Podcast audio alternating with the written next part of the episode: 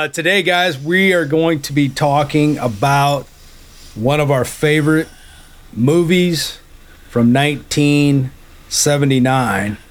78. Oh, 78. Gosh, dang it. 78, 1978. Great year. And it is Superman the movie.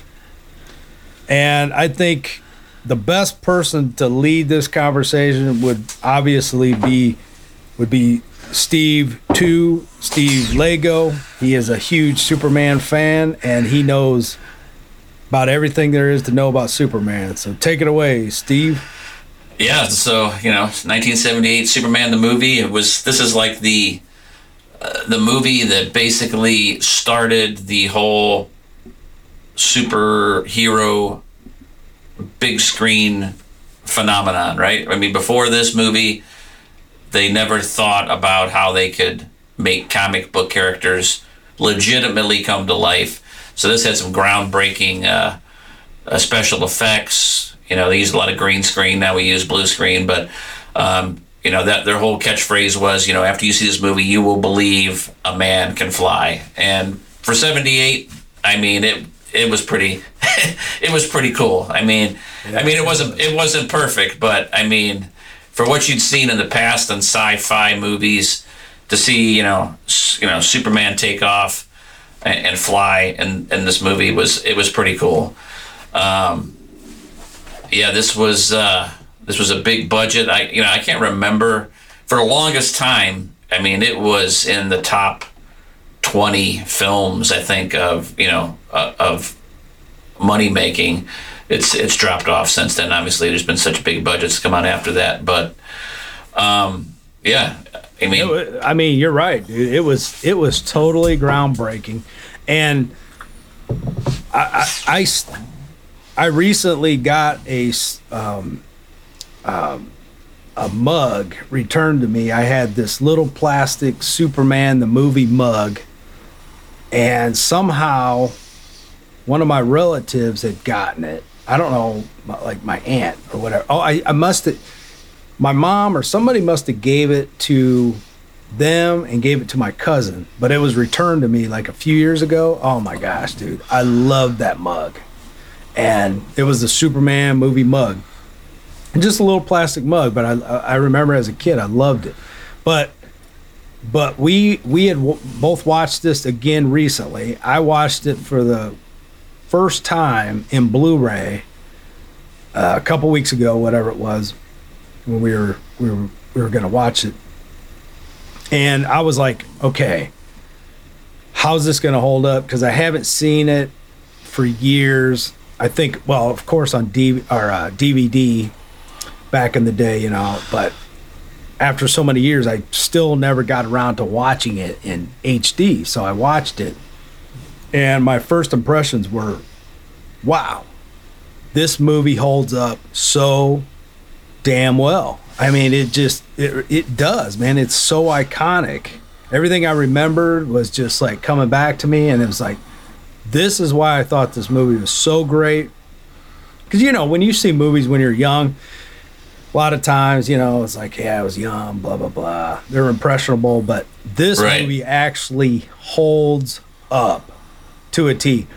And I thought maybe the special effects would look a little cheesier in in HD, but to be honest with you, I love the the flying scenes, and I kept looking for you know mishaps and different things like that. And to be honest with you, unless they fixed it, I couldn't find them. But I thought they looked great.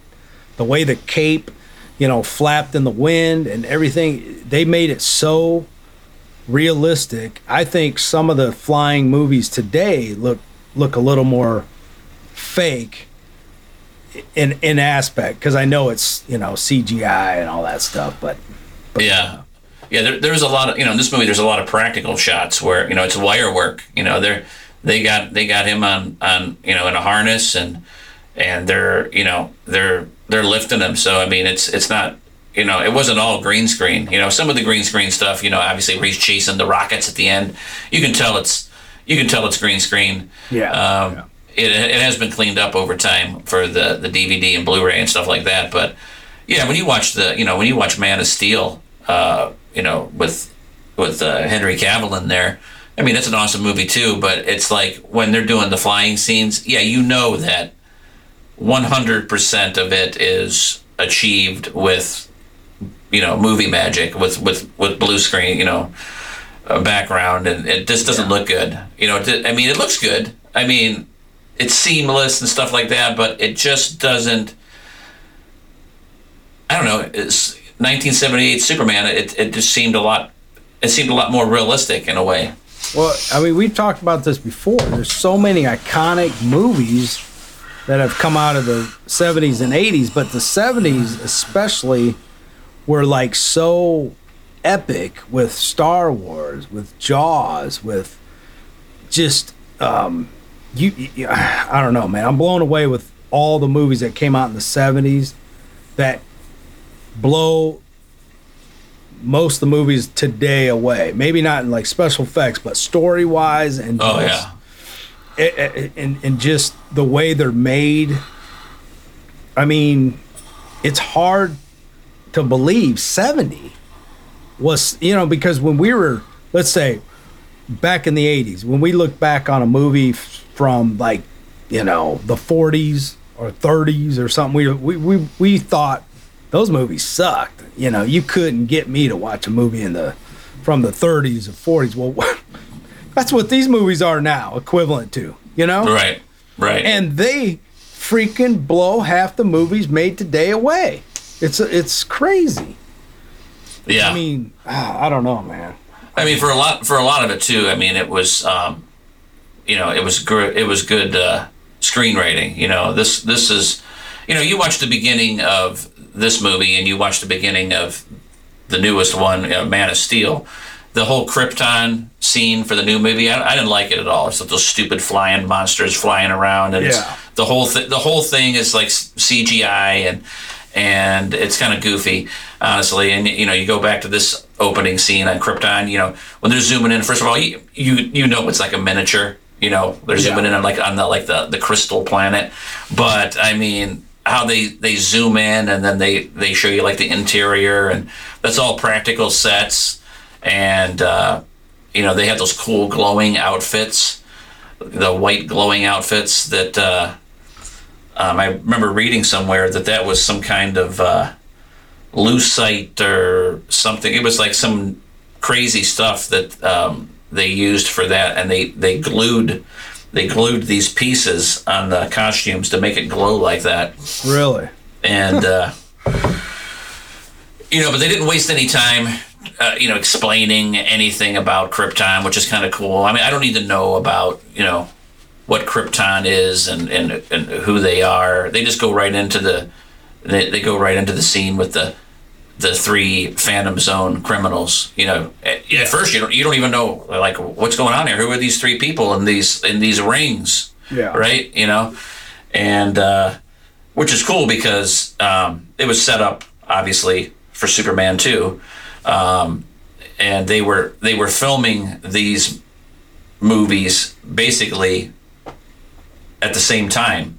I mean, nobody no, nobody knew, so I was like, uh, I, you know, when I first started when I was young watching the movie, I mean, I didn't really understand who those people were. I mean, I knew what I knew who they were, you know, in in like the Superman lore, and I knew they were getting sent to the Phantom Zone, but I didn't really understand why they were in the movie because they didn't talk about them the rest, you know, the rest of the movie. right But you know, they do that, and then of course they, you know, they they go into the whole, uh, you know, monologue about how the the planet's in danger and, you know, yada yada Right. yada, and so they, you know, neither my wife or I will leave Krypton. You know.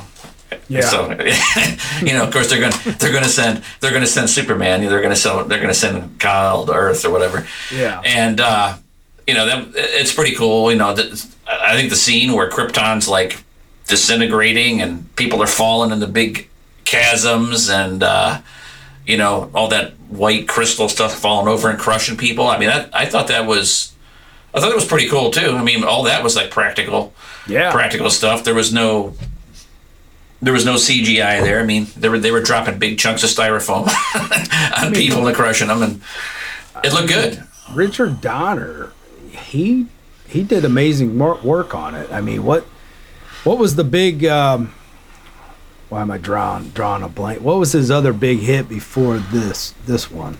I think it was a comedy or something, wasn't it? I, I don't remember. Let me let me look that up because I had it on my thing and I said, "Oh shoot, I forgot he directed that."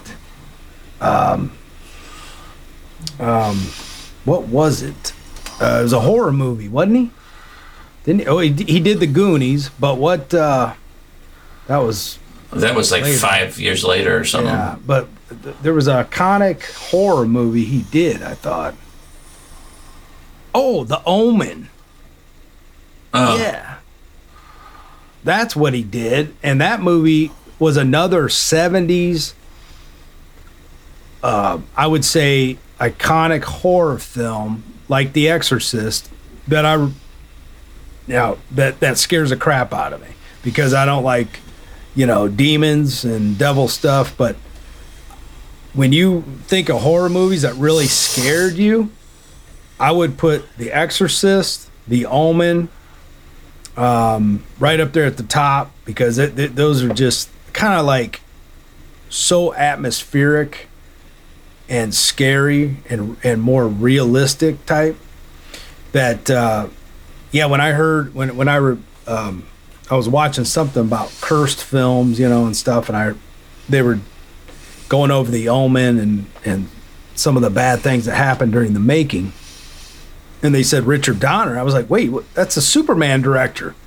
I had no idea he directed The Omen, and that was very, very eerie the way it was shot. Kind of like The Shining, you know. There there was a lot of really memorable scenes that kind of stick in your head. So that was a scary film to me. But yeah, that was the that was the one he directed that well that came out in 1976 so yeah two years later superman comes out so he was a very busy guy and then and then uh two years after that 1980 superman 2 comes out so um and you you said you watched the donner cut of that right superman Yeah. 2 and I, and how how do you compare that with Superman 2, the theatrical. Is there a lot more? it's you know the the only complaint I have about the Donner cut is that um, as a whole, the the movie is a hundred times better than what we we were we were given back in 1980 because Yeah. they got rid of a lot of the hokey slapstick garbage that they put in there, and uh, you know they they did have to you know uh, use some um, screen test footage to fill in the blanks for some of the scenes, so you can see you, you know where they put it in there. But um, the story was way better in the Donner cut. The only thing that stunk is that essentially the ending of Superman 2 is virtually the same ending as Superman the movie. Um, basically, Superman flies around the Earth to turn back time to Oh, fix okay. certain things. Yeah. Um, so that's that's the only the only thing that I I, I didn't like about it, but way Now- way, way more serious uh, movie, the Donner Cut. Now, you told me that Walmart had, uh, well, I mean, it's out everywhere, but the TV version of Superman on Blu ray. So I went and got it. I haven't had a chance to watch it yet, but they added like, oh my gosh, what was it? No- Another hour or 40 minutes or something? Yeah, it's it's at least forty minutes. I mean, holy cow, dude. I didn't even hear about this. So I went and got it. But when we were going to watch this, I wanted to watch the theatrical to do this podcast. Yeah. And then I'm going to go watch that cut later. But I mean, I mean, there's nothing really of consequence like in the extra 40 minutes of, of footage. It's just that, you know, ABC had gotten the rights to play it on TV and they want, you know, Superman was a huge movie. Um, so they wanted to make it uh, for ratings, I guess. They wanted to make it a two night a two night, you know, Oh yeah. yeah. thing. So they literally took Superman, they added like 45 minutes of footage, and then they split it into two nights. Wow. And um, that's how long it was. Um, you know, but yeah, there's not any like really uh, scenes that really change the movie. Uh, there's a really there is a really cool scene where they um, where he's in he's in Smallville and he's racing uh, to try to beat the train. You know, because he's trying he's, he's trying to get home. So maybe that. So that wasn't in the movie, right? Because that's what I was. That's what I was prob. I, I thought there was another Smallville cut. So maybe I remember watching on TV or something because Yeah, because they, you know, in the movie they just show him running uh, alongside the the train. the train, and, right? And you see you see like this. You, see a little girl looking out the window and seeing him run. Yeah, yeah, yeah, yeah. So in the one of the scenes they added was they have a scene inside the train, and she's like, "I saw a boy. He's running faster than the train." Blah blah blah blah, and the the girl's supposed to be Lois Lane, and the mother and the mother and father, the guy that's the father, he is the guy, uh, Kirk Alyn, is the Superman from the original serials from the 1940s, and Lois Lane, I believe, was Noel Noel Neill, that was Lois Lane from the 1950s George Reeves Superman TV show.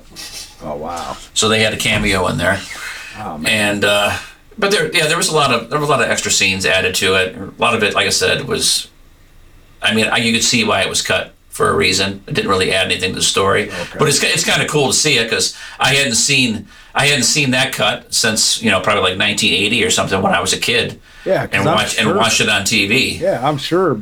You know, we we always watched big hits like that w- when they were on TV, and I'm sure I watched that two night event. I just can't remember it because I do remember. I do remember going to the theater as a kid seeing it, but I don't remember seeing it at home on TV. But I know I, you know, I know I had to have. yeah when this uh, when this came out uh, you know my, my dad was probably a bigger superman fan than i was and uh, the local um, drive-in you know um, was playing it on opening night and it sold out and you know my i remember my dad he he drove around he drove around the, the side by the fence so he could look and kind of check out some of the scenes Yeah. and we we ended up going I think like the next day, but um, to go see it. But uh, yeah, I mean, I, I I I saw it at the drive-in, and uh, you know, so that's that's just a good memory there to see like a a, a movie at the drive-in, and especially like a big budget movie like that. Yeah. But then you know, the, Superman was actually one of the one of the first movies that was um, big movies that was on uh, HBO when they when they first came around. And I remember we got an HBO, and you know back then HBO didn't have 24 hours Nope. of programming with you know a different movie every two hours. They had like limited movies per month. Maybe they might have like eight movies a month or something. So for like I don't know how long, Superman was in rotation on HBO, like at least two th- to four times a day. Oh, yeah. So man, so I was I it was I like lit- Jaws. yeah Jaws was on that rotation. I remember because one of my friends had HBO, and I was so jealous. And of course, it was you know you remember HBO? It was the little box that sat on top, yeah little brown box with the little button, and you had to press the button to activate the HBO. And uh, oh man, it was so cool though. You know, it was just- Yeah. it was so awesome. yeah. I mean it it felt like you were like well I mean it was I mean it was like groundbreaking to Yeah. be able to watch a, a, a movie like that.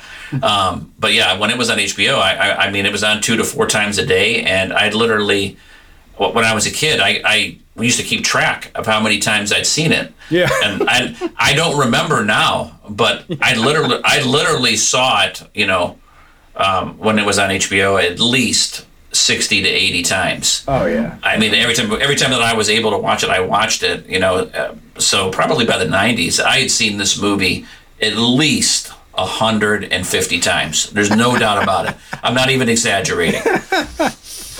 Well, you know, I mean, we didn't have, you know, um, seasons to to uh, what do you call it the the um, the binge watching. We didn't have the binge watching. We only had a set amount of channels on TV. So, you know, we just had the big 3 and then PBS, you know, or something like that. So, if you had HBO, man, you were watching HBO like all the time. You know, it was Yeah. you would just watch the same thing.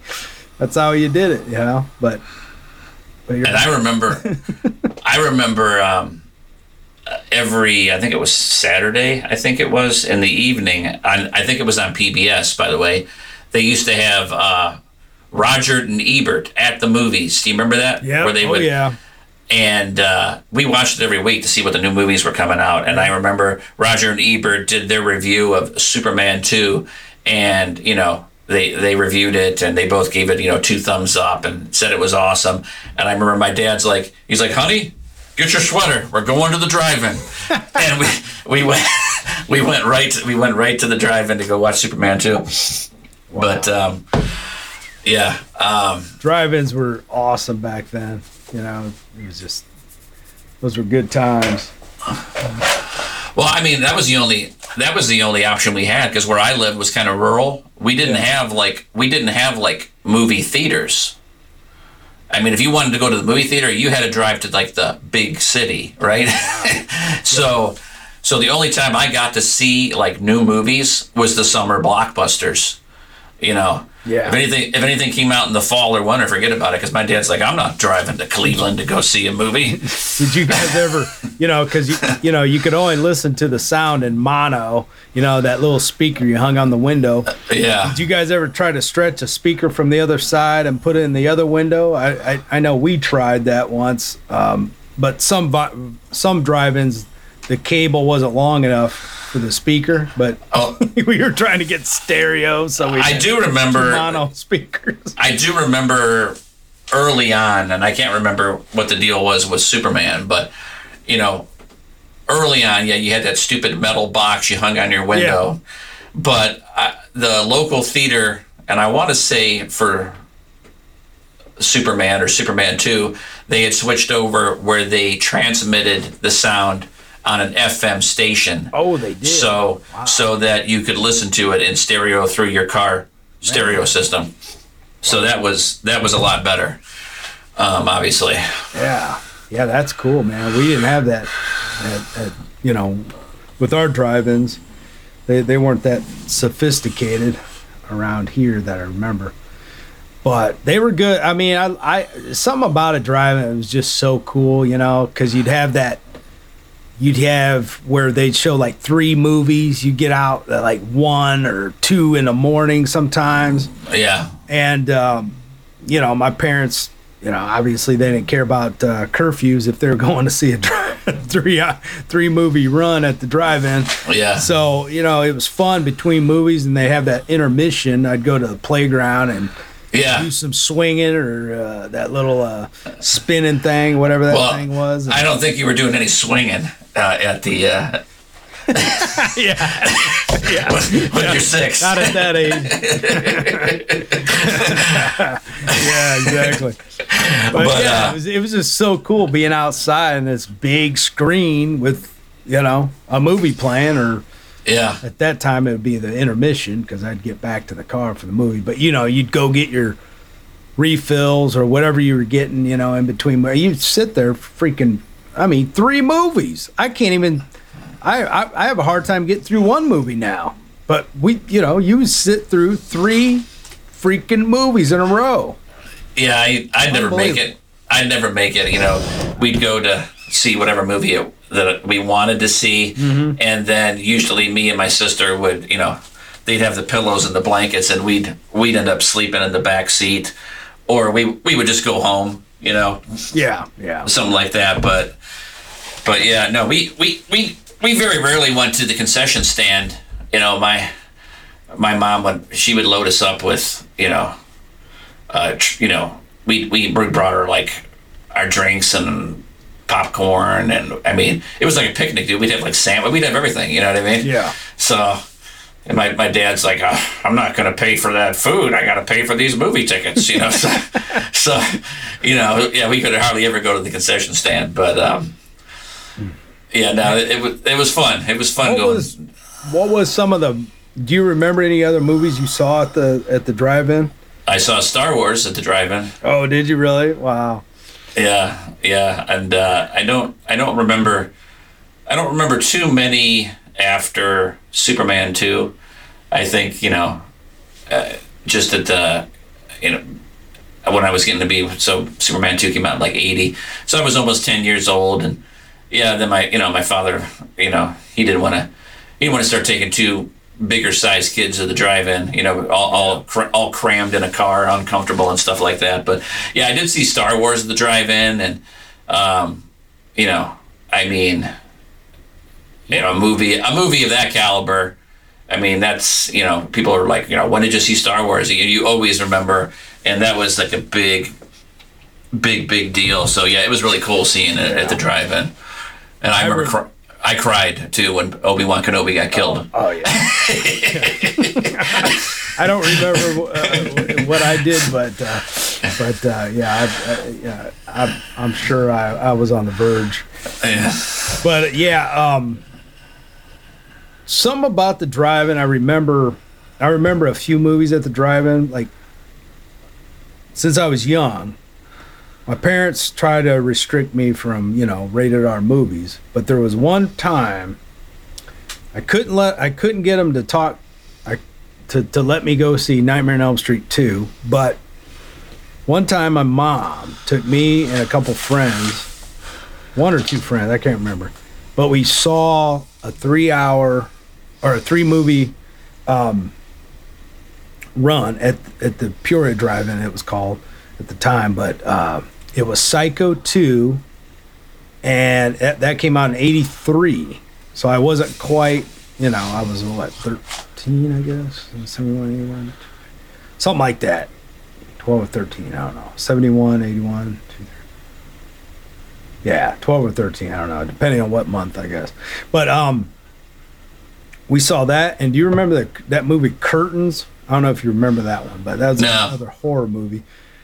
But I don't remember the third one and it bugs me. But yeah, man, that was one of I I loved watching, you know, horror movies at the theater, but there was one other time that she took us and do you remember this real cheesy sci-fi movie called Star Crash?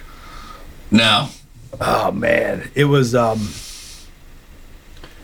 it was pretty bad, but it had this scantily clad um uh you know, you know how a lot of those sci-fi movies the, the women were always wearing barely anything. Yeah, yeah. They're always wearing like like a uh, you know, almost like a swimsuit or something. You remember, you know, like uh, Buck Rogers and and uh, what, what was that that one girl in there? They always had like you know Princess Ardala. Yeah, yeah. and it was uh, Caroline or Carolyn, whatever Munro. Um, and David Hasselhoff was in it, and it was it was just a terrible film. But I remember I loved it back in the day, you know. And um, who did this guy that does all these cheesy B movies did it? Uh huh. Um, I think that was that him, or did he produce it? I think it was like, uh, you know who Corman is? Uh, Oh, Roger Corman. Roger Corman. I thought he, maybe he didn't do it. I thought he did it. Maybe not, because I'm I'm trying to look it up right now, and it looks like this this one came out in '79, and it was Stella Star, but it was a movie called Star Crash, and I thought it was a Corman movie, but I guess I'm. Let me see here, Roger Corman. Um, yeah, when you get time, look it up and and you'll see what I'm talking about. Well, it says uh, Star Crash, Roger Corman cult classics. So I guess it is. Huh. But it, it showed a different director. Maybe he just produced it. I don't know. But it's got it's got- a cult following, I guess. But uh, it's pretty bad, man. Oh man, it must be out of print. The Blu-ray's going for 151. Wow. Oh wait, there's a multi. No, no, it's still up. There's a Blu-ray going for 16.99. Okay. Well, anyway, you can check that out later. It's it's it's pretty cheesy, but anyway, that was one of the the movies I saw at, at the drive-in. Um, and there was like this whole, you know, after I guess Superman and Star Wars, there was all these movies like that coming out. You remember, like, just a ton of. Well, we we we talked about with Raiders. After Raiders, is all those adventure films Yeah. and and same with the the sci-fi. There was just the all these sci-fi movies, you know, good or not. It was just like there were just a whole run of them, you know. Well, yeah, for sure, for sure. But I was Yeah, I mean- looking. oh, go ahead. Oh, I was gonna say, you know, it's you know, it's basically that was the that was the the trifecta of of movies that really, you know, really uh, started the run of all those movies that came out in the eighties. It was Exactly. it was Star Wars, Superman, and and and, and Raiders, you know, and and those big budget movies were just so popular that uh, you know every studio is like, well, we've got to we've got to come out with something that like as big as these movies. And of course, they never had the budgets, or they never had the director, and they never had the special effects, so they were always you know subpar, you know, you know, Yeah, exactly. to say the least. So yeah, so um so where was I going with that? Um so we were talking about Richard Donner, you know, he directed a couple really good movies, obviously the you know which one we're talking about Superman and um The Omen, but years later he, he directed The Goonies, but there's a couple other ones that I, when I was looking through his movies, I didn't Uh-huh. realize he directed. And one was Lethal Weapon, Yes, I do remember that now. Lady Yep. Hawk. I never even I don't remember that one. I mean, I remember it when it was on, but I don't remember if I've seen it really. Matthew Broderick Broad Broderick was in it. But um Scrooged that's a great uh, Christmas film, I think. You know, it's just, you know, with Bill Murray. Yeah. And he did Lethal, Lethal Weapon 2 and Lethal Weapon 3. There's a few other ones, Assassins, uh, Lethal. I he did Lethal Weapon 4? I didn't even know that. Yeah. And then he drops off after 16 blocks. So what that was his last movie that I see on here, 2006. So is he still alive? Nah, he he died in uh, tw 2021. Oh, he did. Yeah, I mean he was pretty old. I mean he was like Yeah. ninety, ninety-one 90, 91 years old or something. Oh, okay, okay. Um, Wow. Yeah, 90. He was 91. But yeah, he um he also did uh, which was a really good movie. Um, was uh, Conspiracy Theory. Yeah, and I I think I seen that, but I can't I can't be for sure on that. I It's the, it's the one with Mel Gibson where he's basically, you know, he, he believes everything that you hear on Alex Jones now, and uh, and he was like on the run, and Julia Roberts ends up helping him, and uh, uh, a really good movie, really really good movie. Well, well, that's right up my alley. I'm gonna have to check it out because I don't remember if I've seen it or not. But yeah, now that I see see he directed that, I'm I'm really interested. Um, so one thing I didn't realize was um, Christopher Reeve was only 24 when he filmed uh, Superman. Yeah, un, he was he was unknown for the for the most part. I mean, he was basically like a uh, a stage like actor. Um, but And he you told me you told me who they wanted before, right? Um, yeah, I can't remember the whole slew. They, they had a whole list of, of, of guys that Okay. they were considering, and I, I can't remember who they are now. But they they had really from the beginning had really wanted uh, an unknown person, just Yeah. because I, I, I think that um, you know I think probably because the people they were talking about using probably wouldn't have fit, and two, I think they were thinking about budget. You know, Maybe I Uh, saw that in the making or something. I seen something where they had a a big actor they they wanted to play, and I'm like, oh, that would have bombed because Yeah. he just he just wouldn't have been Superman. I like taking an unknown guy, and this guy, I don't know, man. They they they found the perfect guy. You know, Christopher Reeve was awesome. Yeah, and it's funny when you know if there was like a documentary, and and when he when he first showed up, um, and they put had put this suit on him to do like a screen test. I mean, he was this long, lanky, skin and bones. I mean, he had no build whatsoever, but you know, he had that look. You know, he had that face look, Yeah. and he had that personality, and so. Uh, um, they liked him, but I thought they thought he was a little bit too thin. So he ended up hooking up with uh, David Prowse, the guy that played um, Darth Vader, and he was uh, uh, he trained he trained him uh, Christopher Reeve and got him into weightlifting and and got him in shape for the, for the role.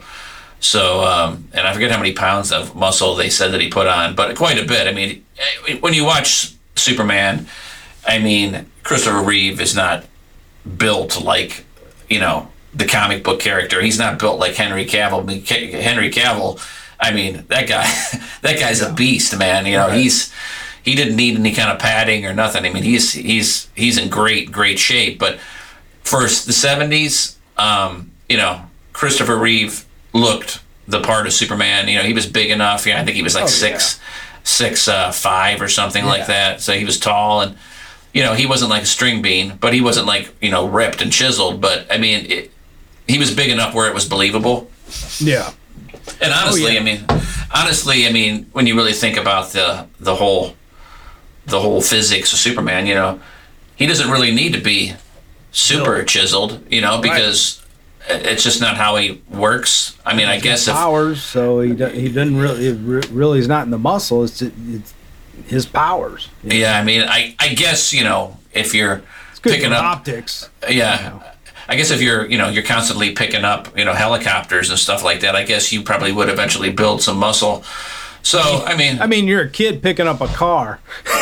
You right don't, you don't have no muscle yet. You know. yeah you'd have to pre- you'd, you'd really have to lift some heavy stuff to start you know bodybuilding you know what i mean what, what would you what would you have to pick up to, to bodybuild as superman you'd have to Yeah. yeah, you'd, have to, you'd have to But- pick up like trains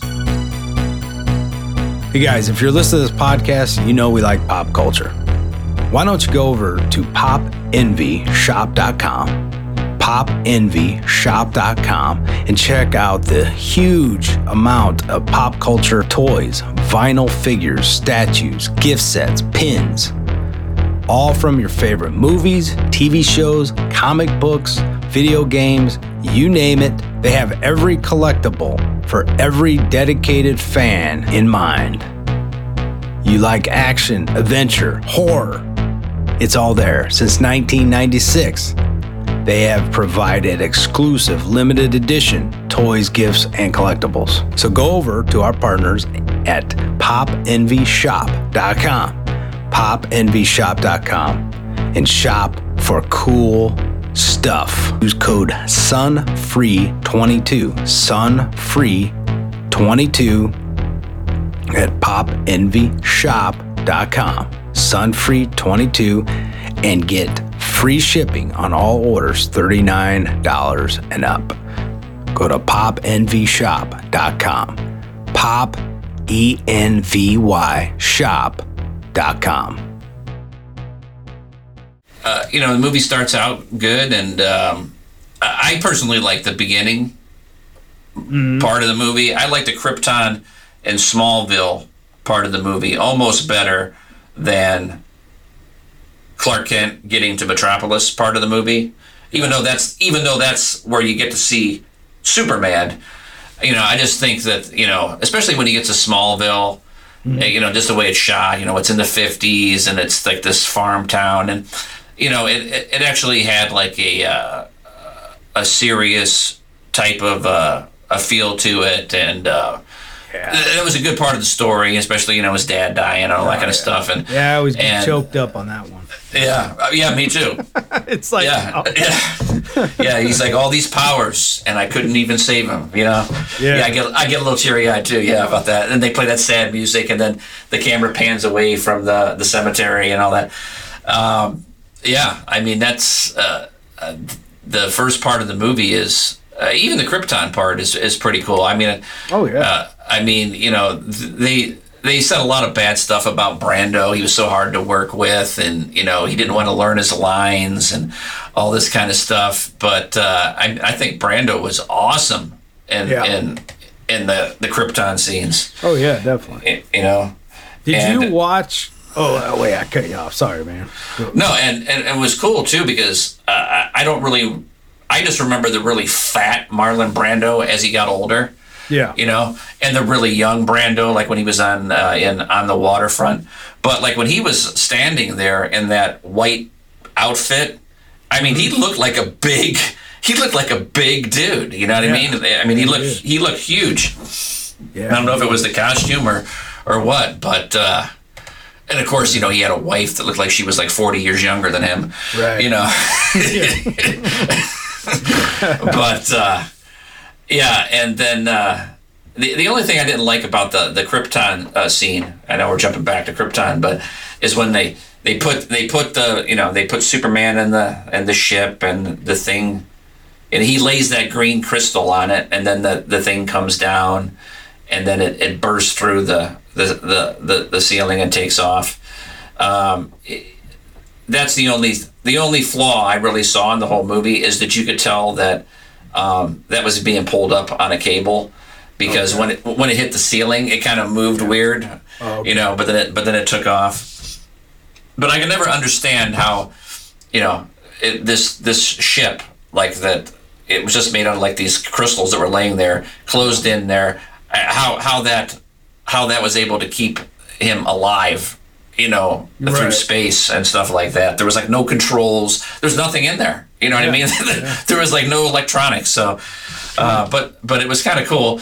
Um, and then of course the the the scene where it crashes you know in that field and you see that big huge like trench where it dug dug out and um, you know and then he pops out which they they certainly couldn't show that scene today with some no. Yeah. with some kid with his with his Yeah. little tallywhacker hanging out Yeah, exactly.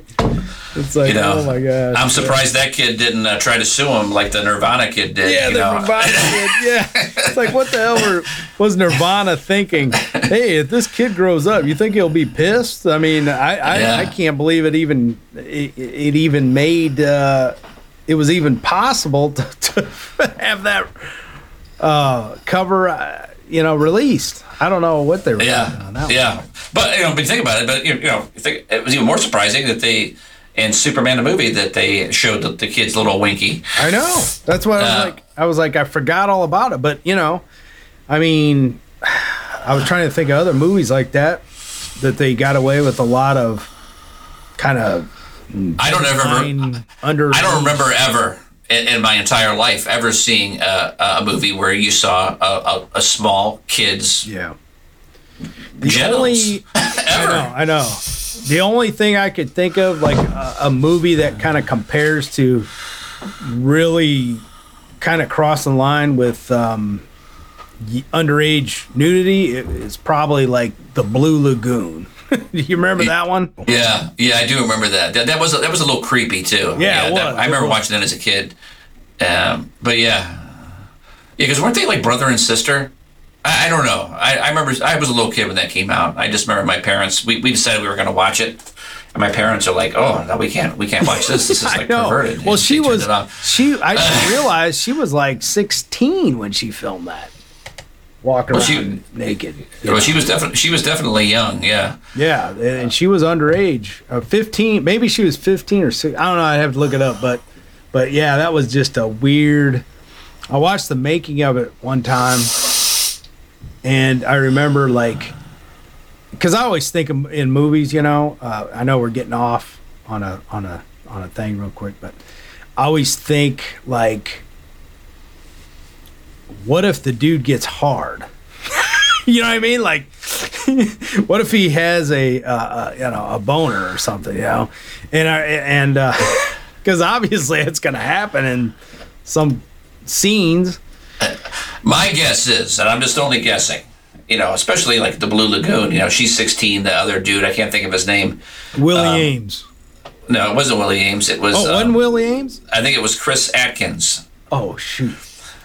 I could be wrong, but I, I would guess that they they probably uh, gave him something to prevent that from happening, Well, I was watching the making. or or or just j- just the uh, what do you want to call it? Uh, uh, um, just the uh, the idea of people filming you might just make it you so uncomfortable that it wouldn't happen. You know what I mean?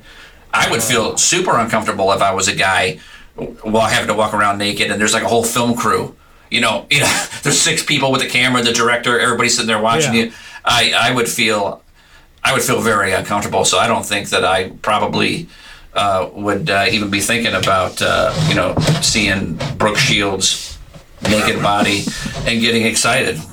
Well, I I know. I think it happened though, and uh, what did what I don't know. I watched the making of it one time, and it happened, and I don't know if it was the director or somebody said, "Oh, don't worry about it. That's normal" or something. I don't know, man. It's it's it's crazy, but you'd have to look it up. You'll probably find it somewhere. I, I think though at some point in that movie they, they like ended up like putting on like little cloths or something, didn't they? At yeah, some they point? did. They did. Yeah.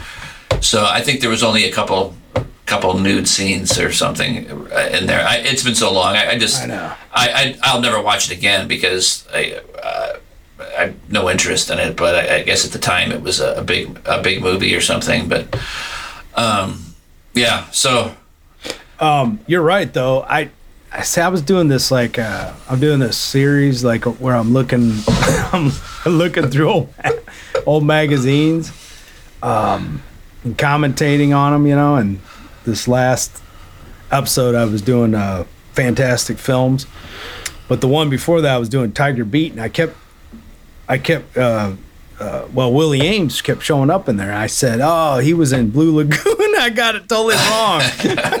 totally wrong. And it's Christopher Atkins because I looked it up too. I was like, "Gosh, they both had that that yeah, hair, they, you know." they- yeah, they had that they had that curly hairdo. Yeah, curly- yeah. I was like, "What an idiot!" I'm sitting there saying, "Oh yeah, Blue Lagoon," and this, yeah. I And like, I- oh man, I think I think Willie Aames. I, I think I think his hair was naturally like that. Yeah. But I I think like Chris Atkins and like William Katt from The Greatest American Oh, yeah, Hero. William Katt, yeah. I, I think I think that that was like that. I think they just got perms. Was that was like big back then? Wasn't it? I could be wrong. yeah, they were, But- they were perm. I mean, because you don't see people like that nowadays. You don't see you don't see people with like curly hair like that. You just don't see it. So I would assume that it was perms. But I think Willie Aames, that was his natural hair. Well- and and you probably thought it was Willie Aames. I'm gonna tell you why you thought it was Willie Aames because think I- Willie Willie Aames was in that movie with Scott Baio called Zapped, and that's where Yeah. they're all with Heller and Heather Yeah, yeah, Thomas, and they kept on making her shirt bust open. Remember? But I, but I just looked up Willie Aames and it hit me why I thought he was the dude in in, in Blue Lagoon. Do you remember the Blue Lagoon ripoff called Paradise? Did you did you see that? Because it had No. Phoebe Kate Phoebe Cates. Remember her?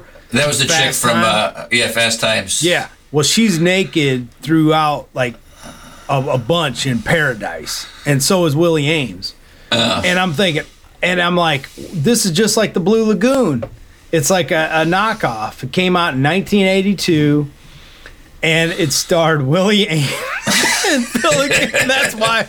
That's totally why I got it mixed up. Yeah, it's funny though because now you think about it, is that they they went with a guy that had like curly hair. Yeah. again. You know Yeah. they they could have went with anybody, but they're like, hey. It's got to be close to the Blue Lagoon, so find me somebody with curly hair. But since we're talking about Willie Aames, he, he was in that movie with with Scott Baio called Zapped, and I there love was that movie though. there there was so many boobies in that movie. Yeah, there was. Yeah.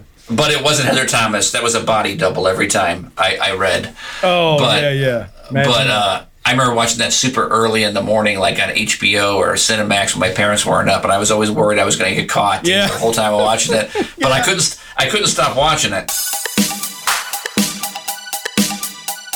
Hey guys, are you looking to get healthy? How about getting healthy naturally? Your body needs 90 essential nutrients, 60 minerals, 16 vitamins, 12 amino acids, and 3 essential fatty acids. And the easiest way to get those nutrients into your body is to get the Healthy Body Star Pack. Go over to naturalhealthagenda.com and check out the awesome supplements that Longevity has to offer. Also, guys, after 90 days of trying the products years ago, I decided to become a distributor because longevity gives you the power to become your own boss and to start your own business. I wanted to help others, so after healing my ailments naturally, I wanted to help other people. By becoming a distributor, I was able to share my knowledge to friends, family, and whoever wanted to listen. So drop Big Pharma, try something natural for a change. Go to naturalhealthagenda.com, naturalhealthagenda.com, and see what the power of nutrition can do for you. They don't, they don't waste any time with, you know, that that's like the only small scene uh, as a baby. And then, you know, he's a teenager. Boom. Next thing he's a teenager. And, Yep. And uh, you know, the one thing that's messed up about the whole uh, the whole thing with him as a teenager is that for whatever reason, they the guy that played Clark Kent, the teenage Clark Kent, for whatever reason they decided that oh it didn't sound right, so they made Christopher Reeve overdub all his lines. Oh, really? So that's Christopher Reeve's voice. They dubbed it over. I don't know if there was there was so much of a difference in pitches or whatever. Maybe. So yeah, that's that's kind of messed up. So you're in a movie, weird. you're in a movie, you're acting. Hey, I'm in this movie. I'm in Superman. Blah blah blah. And, and your friends and family come in there, and it's like that. That doesn't sound like you. You know. I mean, I mean, they kind of ripped the guy off. I feel kind of bad for him. Yeah. Um, Wow. but I guess in that big three hour TV version, they added some scenes back in. Mm-hmm. And so those weren't dubbed by Christopher Oh, really? Reeve because they weren't in the theatrical cut. So I guess his voice changes from Christopher Reeve to the real guy to Christopher Reeve in a, a scene or two. Oh my gosh, that's I, I never I never noticed it obviously, but yeah, it was just I just figured I just found that out, and um, Yeah, one thing is when I was watching that, I, I, I talked to you before about this, but did you ever watch Smallville, the TV se- series?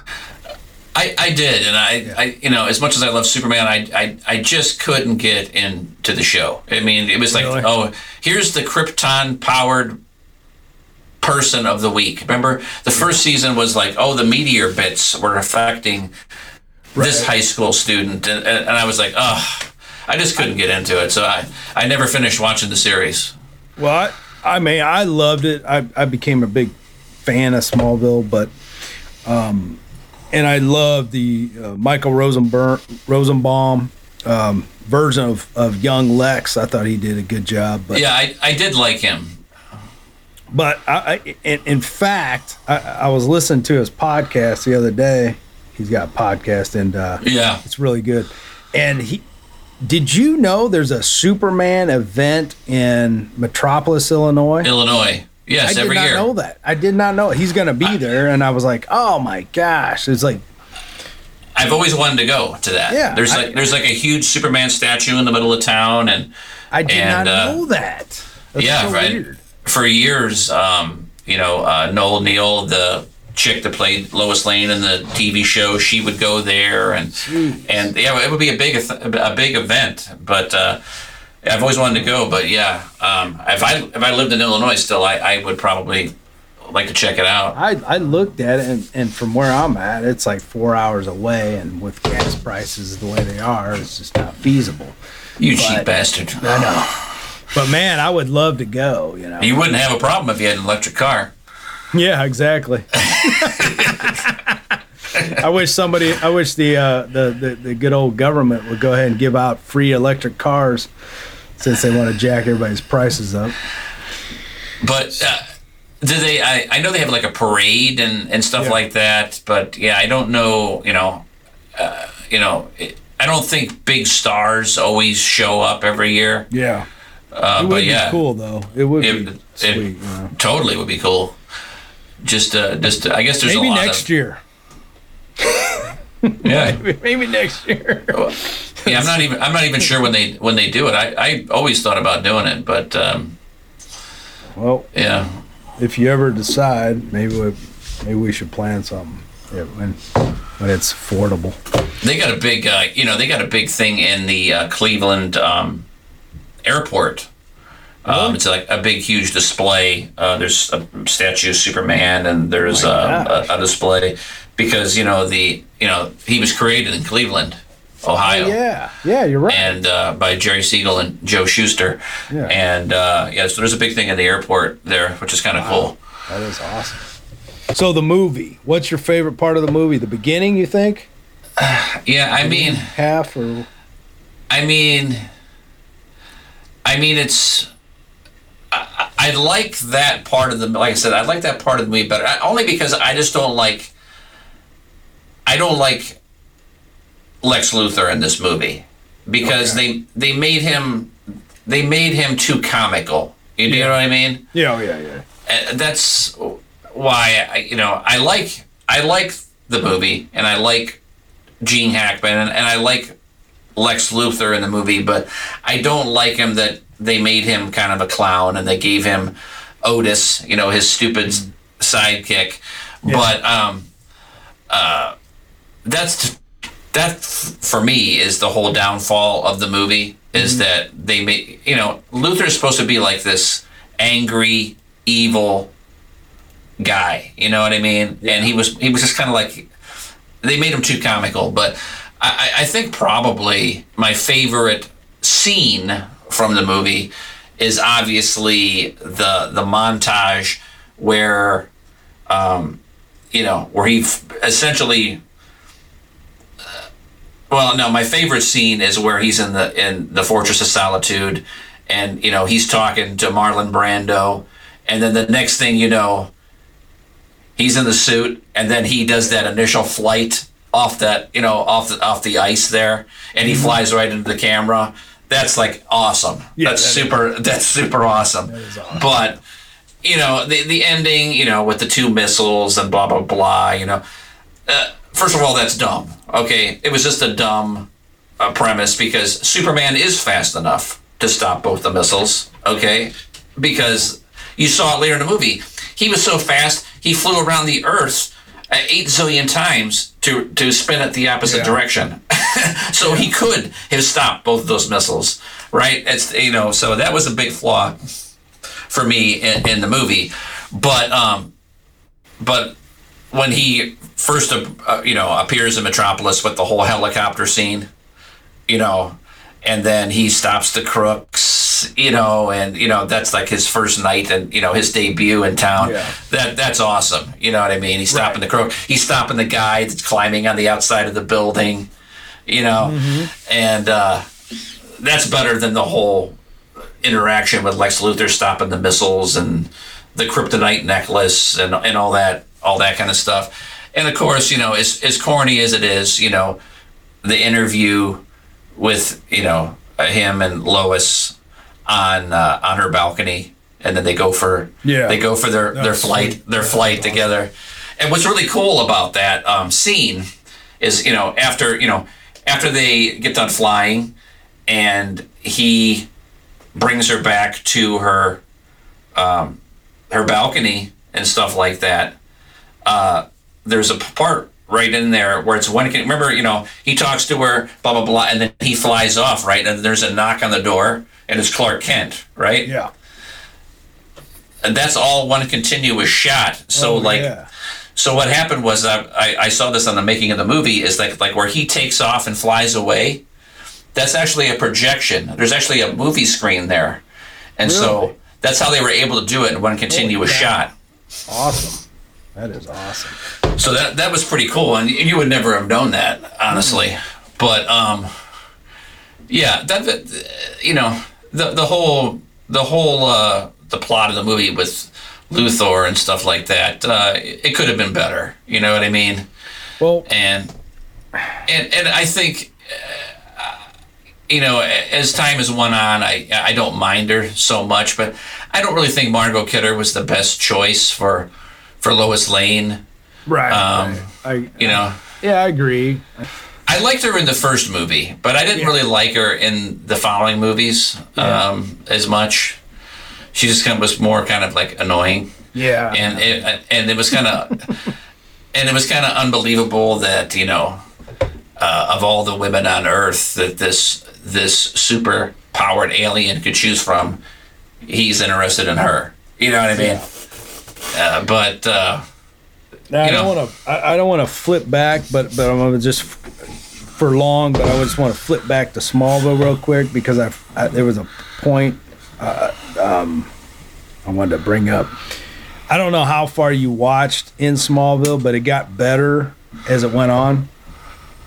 But I think what I loved about that show so much was the fact that John Schneider played an awesome Jonathan Kent.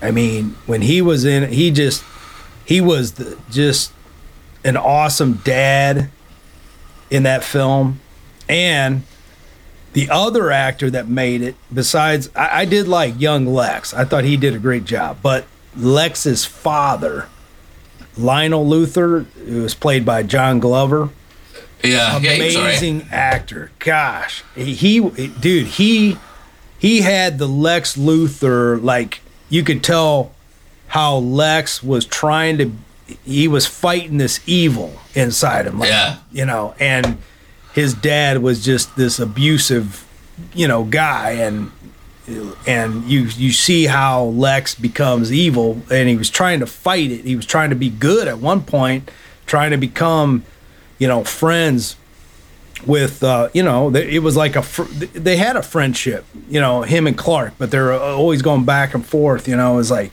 he wanted to become friends, but the, the you know, the evil was just, you know, Yeah, building inside. And, and that's kind of like that, that whole story that kind of made Smallville and, and with John Glover as, as this, you know, bad father, but he, he had a, a slick way of being cool at the same time, you know. yeah.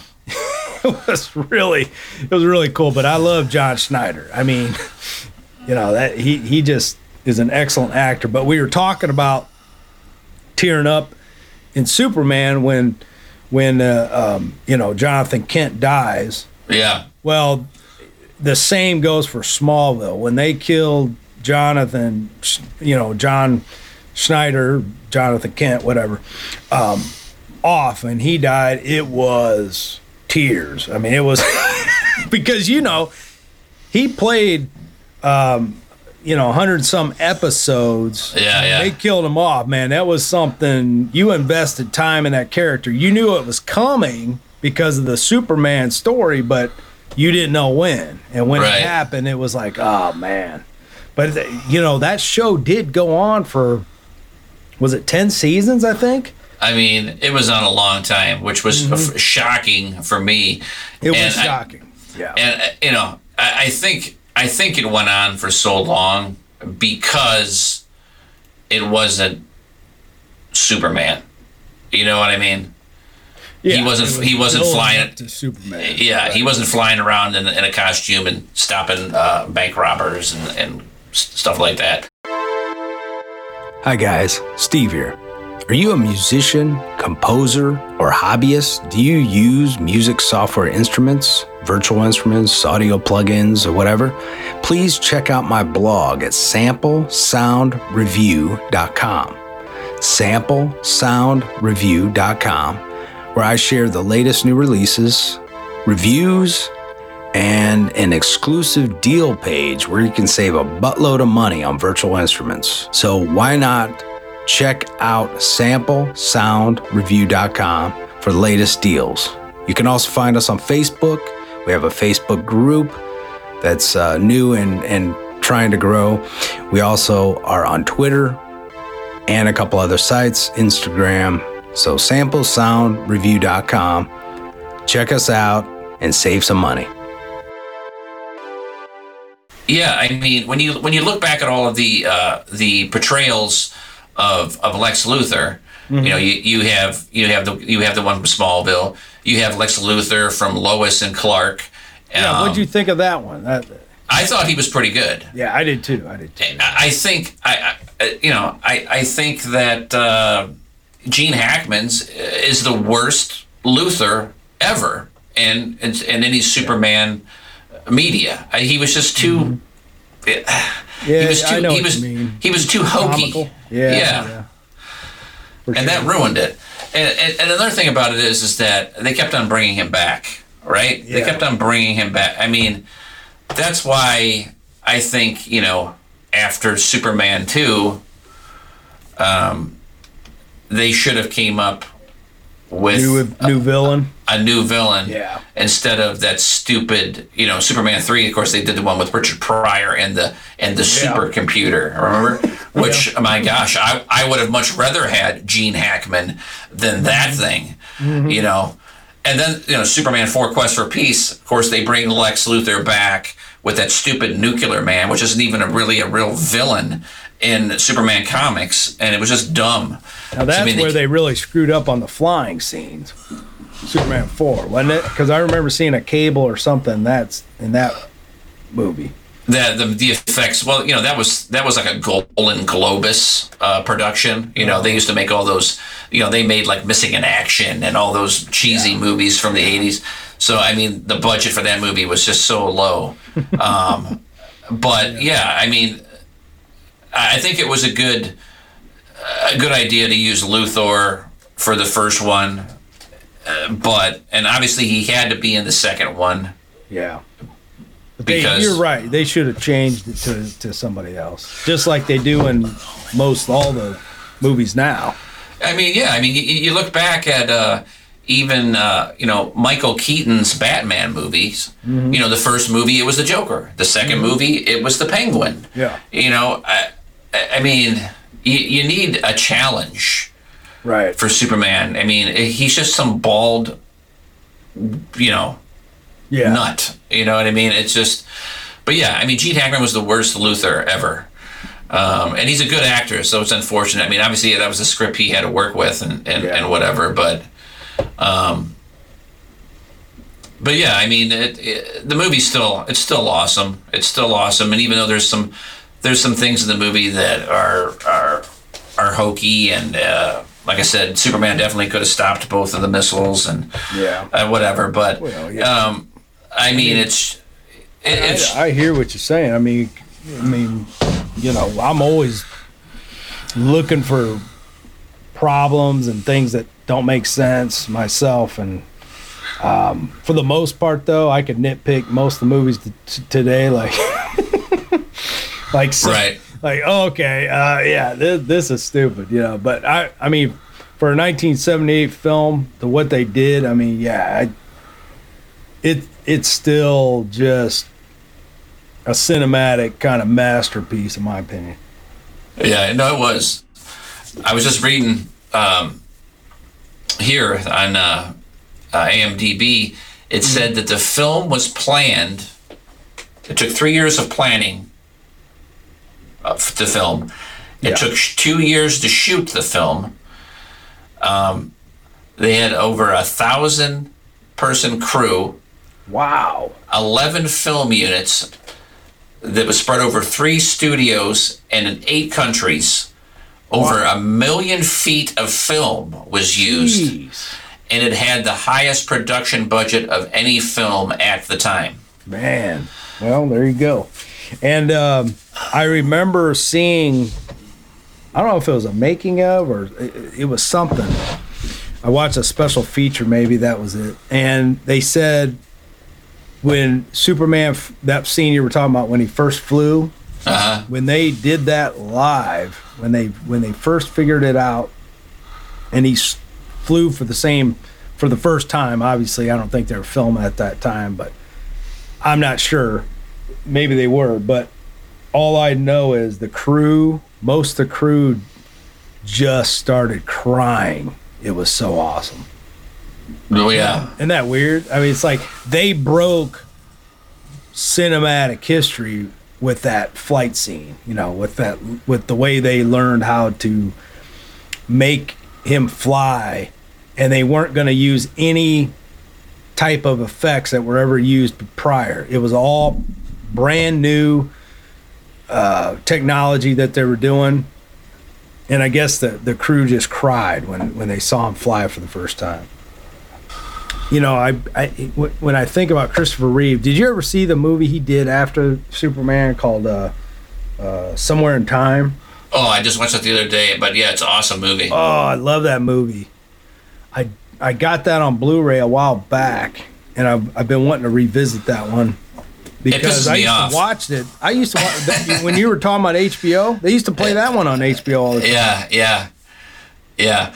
What we didn't talk about, which is a huge, huge, huge part of the movie, is the intro.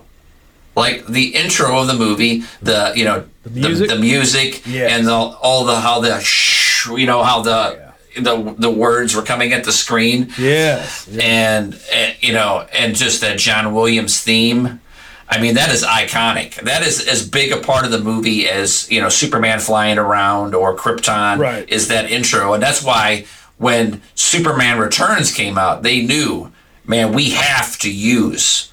We have to use that music. We have to use that 1978 intro to the movie because that was just a huge part of building, you know, the movie up. You know, after after you watch that intro to to Superman the movie in the opening credits, I mean, you were so pumped. I was so I was so pumped after watching that intro. Oh yeah. That that I you know But I couldn't take it. You know. why didn't they take Superman the movie and transfer it to 3D technology? Because they've done that with older movies and they they look stunning. They're just you know, they're, they're, it just adds so much more depth, and I think that movie would look phenomenal in in 3D.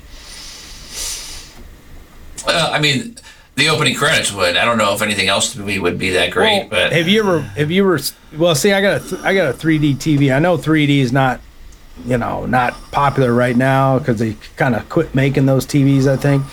And um, but if you've taken a film like oh shoot what I'm trying to think of an old film. Well, they did this with Top Gun, the original Top Gun. They made a 3D version of it, and it's it looks phenomenal it's not your the 3D where it's made to pop out in front of you, but it's just a 3D um, right. depth, Yeah. you know. Yeah, yeah, yeah. But I think they should have they should have uh, did that with Superman, you know. I I mean, I would have bought it in a heartbeat just because they're just it, it's just a different kind of experience. But that's just I don't know, one of my thoughts I was having with it, you know, it's like So I um, I, I came across the the uh, the list of the original actors they wanted to to use. Oh, yeah, Robert yeah. Robert Redford, Yeah, that's what I heard. I'm like, Clint Eastwood, what a what a bomb, you know. I love Clint, but no Superman, no Superman. and, and James Caan. yeah, yeah. So there you go.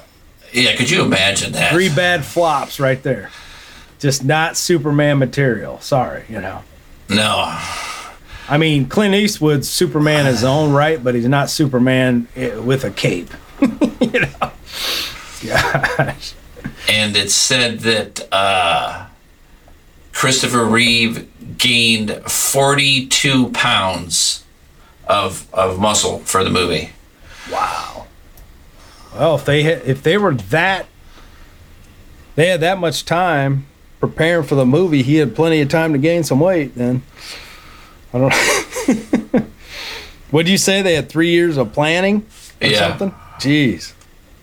It also said that the the credits, the opening credits for the movie, cost more than most movies that had come out previously. Really? Just the credits?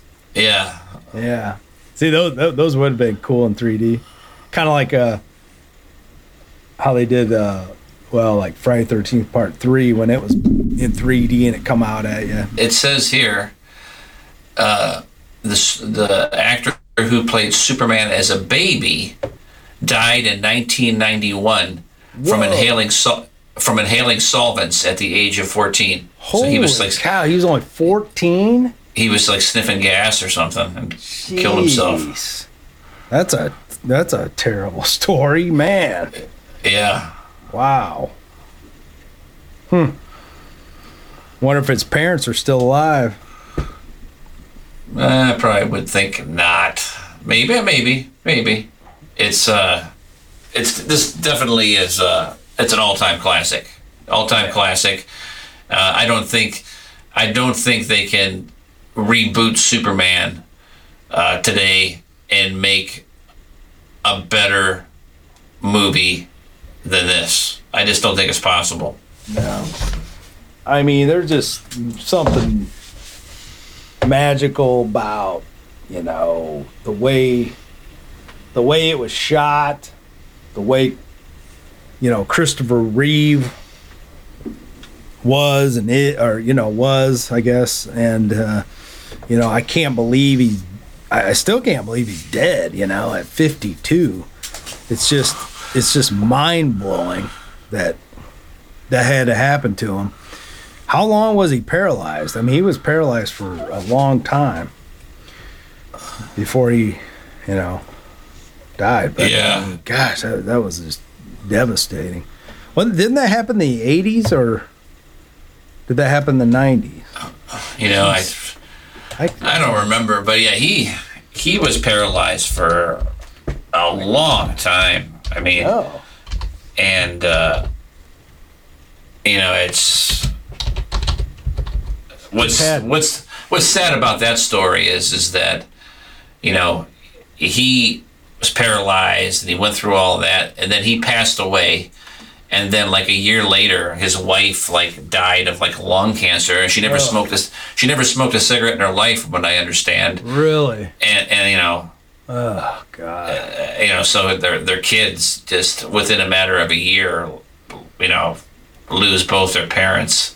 Jeez. You know, it's just it's, it's horrible. Okay, so 95 is when he First was paralyzed. Yep, 95. So he just died, what? Like Like ten years ago, right? was it five or something? Or shoot, I don't even know. Uh, 2004. Four? Wow, So he was paralyzed for like nine years. man. Then seems like a lot longer than that, Yeah, it doesn't it? does. It does.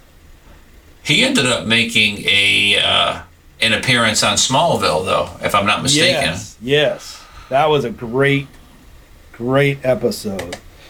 They they had a lot of cameos and stuff by Well, I know that the uh, the mother, uh, Martha Kent, she Yep. was she was the one that uh, she was the actress that was Lana uh, was Lana Lang in Yes. Superman three. Yeah, yeah, exactly. Annette O'Toole. She was she, she was a great mom too. She was. I forget I don't know why I didn't bring her up, but yeah, her and John made a made a great uh, couple on that show. And then the one girl, the blonde girl, right? She was the one that was indicted for that like sex cult. Yes, Exi uh what was it? Exium or something like that. Exi- yeah, I mean that was crazy cuz she was like this innocent bubbly girl and all of a sudden she's in some cult recruiting women to get to to get uh uh what, what branded and and it was crazy, man, when I when I heard that. I'm like, "Geez." Yeah, I Um, never I never heard the full story, but I just like I just heard she was in some kind of sex cult or something. I don't know. Hey guys, do you want the best iodine supplement around? Do you have problems with gut health? Uh, you want immune support, hormone support? You got trouble sleeping? Hey, I got a company that I have been buying products for years. They have the best detox programs available. So you want to detox your body, this is the place to go. I want you to visit globalhealingorganics.com. Globalhealingorganics.com. Use the coupon code Healthy Life to get 10% off any order $50 and up. Use the coupon code Healthy Life for 10% off any order $50 and up. You will not be disappointed. These are the best like herbal tincture supplements out there and their products are so clean, organic. You got protein powders, you got detox and cleanse products, you got skincare. You name it, check it out. globalhealingorganics.com. Get 10% off using coupon code Healthy Life. It's. I think it's. Um, it holds up. It stands the test of time. I think it's the greatest uh, superhero film of all time, Yeah. hands down. And um, you know, there'll never be another Christopher Reeve. You know, I mean, he he made you believe th- that you know. He made, he made you believe in, in Superman, like that it was that it was real. Maybe that's because I was a kid, but yeah, I mean, it, it totally holds up. They can't make anything that would even come close to it uh, nowadays, and um, you know, it's it's just one of those movies from the seventies slash eighties that it set the standard. Um, and a lot of the movies that we take for granted nowadays would not exist without without Superman. It just it it it just we wouldn't have the we wouldn't have the entertainment that we have today if it wasn't for Richard Donner and the Salkind brothers and Christopher Reeve and the whole cast that made this movie because it, it it it basically it, it, it got the ball rolling and it Yeah. changed it changed movies forever Yeah. you know Superman and, and, and Star Wars and and Jaws. Uh, those those movies, um, I mean, they defined what what a, a blockbuster is, right? That's that's where you know, you know that's where uh, you know they got that from. I mean, it was a blockbuster, and that's that's what uh, you know. That was like the measuring stick from from from then on. You know, it, it had to be as big as Star Wars. It had to be as big as Superman. So isn't that something when you think about it? You got Jaws that kicked off the whole uh, animal uh, killer movies. You know, the, the the all those different movies that came out about animals killing. You know, you Right. know, piranha, uh, grizzly. I don't know what all those all those movies. I'm I'm trying to remember. There were so many of them. You remember that? There was just so Yeah. many different like nature turns on man movies. You know, uh, type of uh, of of films. So Jaws kicks that off. Halloween kicks off the slashers, and then Star Wars kicks off the sci-fi movies. That's why the '70s are are probably the most iconic decade for film. I think overall, if you added up every decade, that probably is the most important decade. Well, I think. Uh, well, I think. I think not just for for for movies. I think I think the '70s kicked off literally everything like Yeah. that we appreciate today. I mean, uh, movies, TVs, music. You know, think about it. You know, hard rock, rock and roll really came came to its own in the '70s. Metal came out in the late '70s.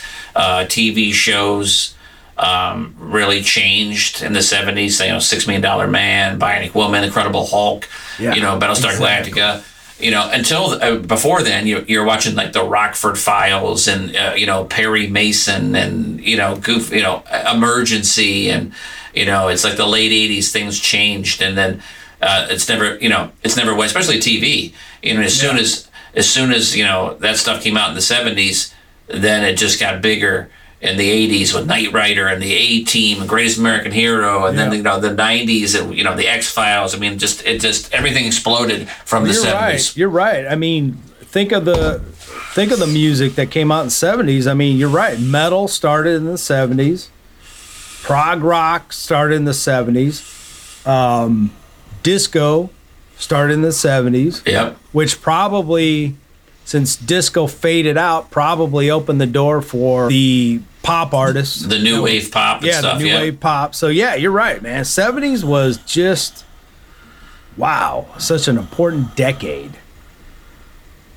Absolutely, absolutely. and a lot of it had to do with I think you know with uh, uh, you know uh, the the nation coming out of like Vietnam and uh, you know we had the energy crisis back then and Yep. and so uh, people just wanted to escape Yeah. so that was that that opened the door for bigger and better you know entertainment and stuff like that Yeah, yeah, yeah. Because there's a lot of stuff going on in '70s. So, yeah, you're right, man. That's uh, that's pretty wild, man, to think of all the stuff that that that came out of the '70s for sure. So the bottom line, if you haven't seen Superman, the movie, go watch it. What are you waiting for? right And, and if you haven't seen it in a while, go watch it and relive the experience. Got anything else, Steve? No no no uh, hopefully every episode will get better that's Yeah. all I can say Yeah. This is called raw talk. you know, Right. raw talk. all right All right, guys. Uh, thanks for listening. We'll talk to you guys uh, real soon. peace Bye bye.